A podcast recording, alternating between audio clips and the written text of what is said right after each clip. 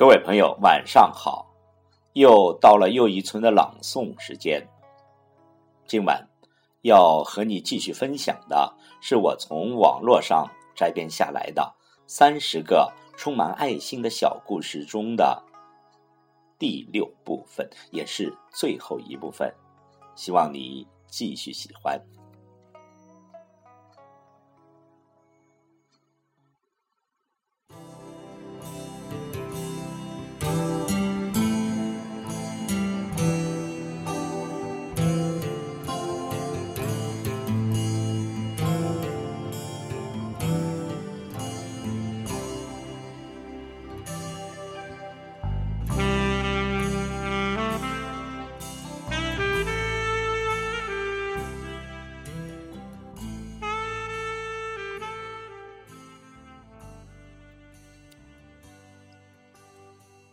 第二十六个故事。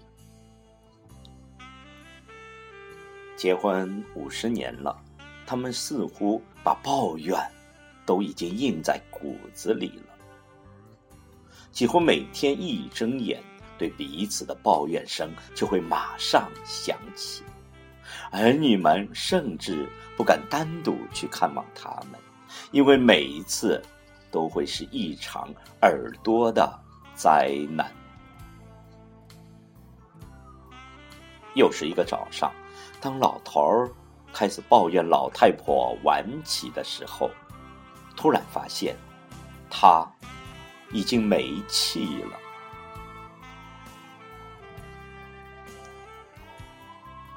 沉默了好久之后，老头儿大声的咆哮起来。你这可恶的老太婆，为什么不等等我一起走啊？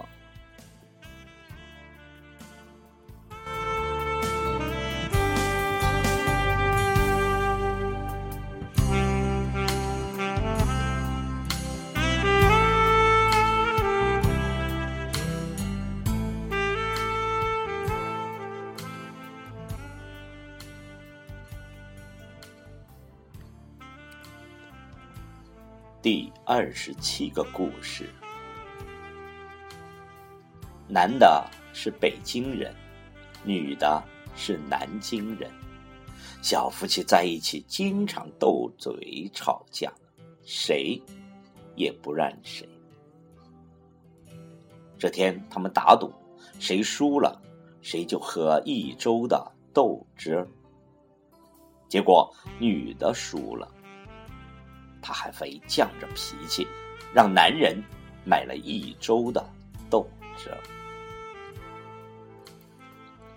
吸着豆汁，女人得意地说：“人家都说北京的豆汁实在难吃，我看也不过如此，还甜甜的呢。”男人坏坏的笑了。把永和豆浆的包装悄悄地扔进了垃圾桶里。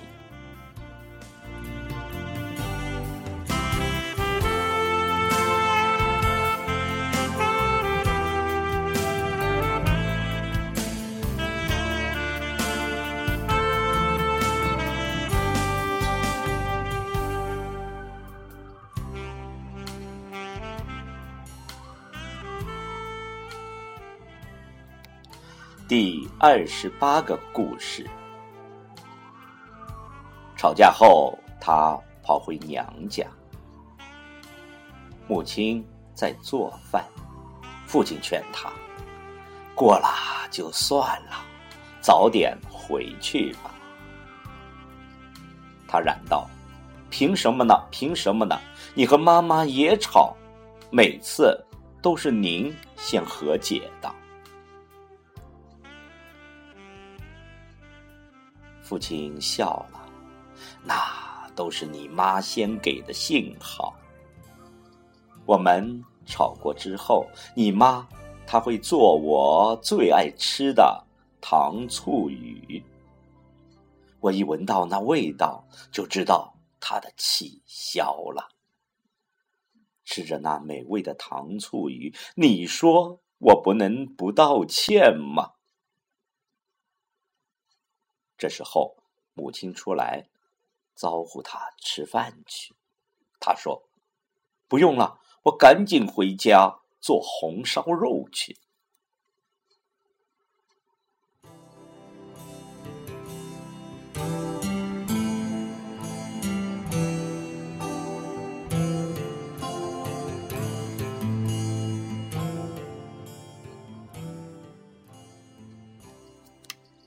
第二十九个故事。那年毕业，女孩问男孩一个问题：“我和你妈妈同时掉到水里，你会救谁？”女孩自己也不知道答案，但还是问了。木讷的男孩不知所措的站在那里。女孩见他没有反应，一赌气走了。女孩走后也感到不安，隔天又到了原地，见男孩还在那里等她，只是手里多了件游泳衣。看到女孩来了，说：“我教你游泳吧，我们一起去救妈妈。”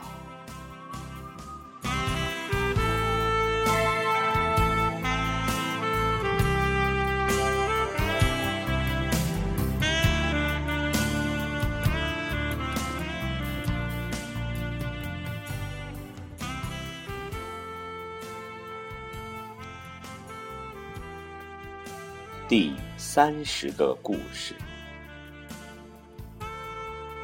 男生说：“我收到一个有意思的邮件，要和朋友一起做。同桌，你帮我个忙吧。”女生回答：“好啊，什么游戏？”男生说：“测试两人心里的默契程度。”好，我先问了。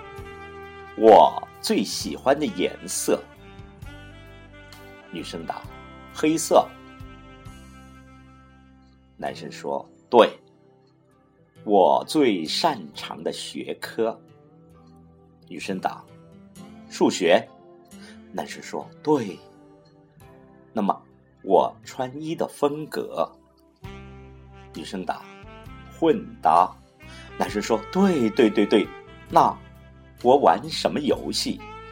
女生答：“爱心大冒险。”男生说：“嗯，连这你也知道？好，这题你肯定不知道了。我家宠物的名字。”女生答：“一只叫笨笨的狗狗。”男生说：“哇，太神奇了！听，最后一题。”我绝对不知道的一件事。女生大声的回答：“我爱你。”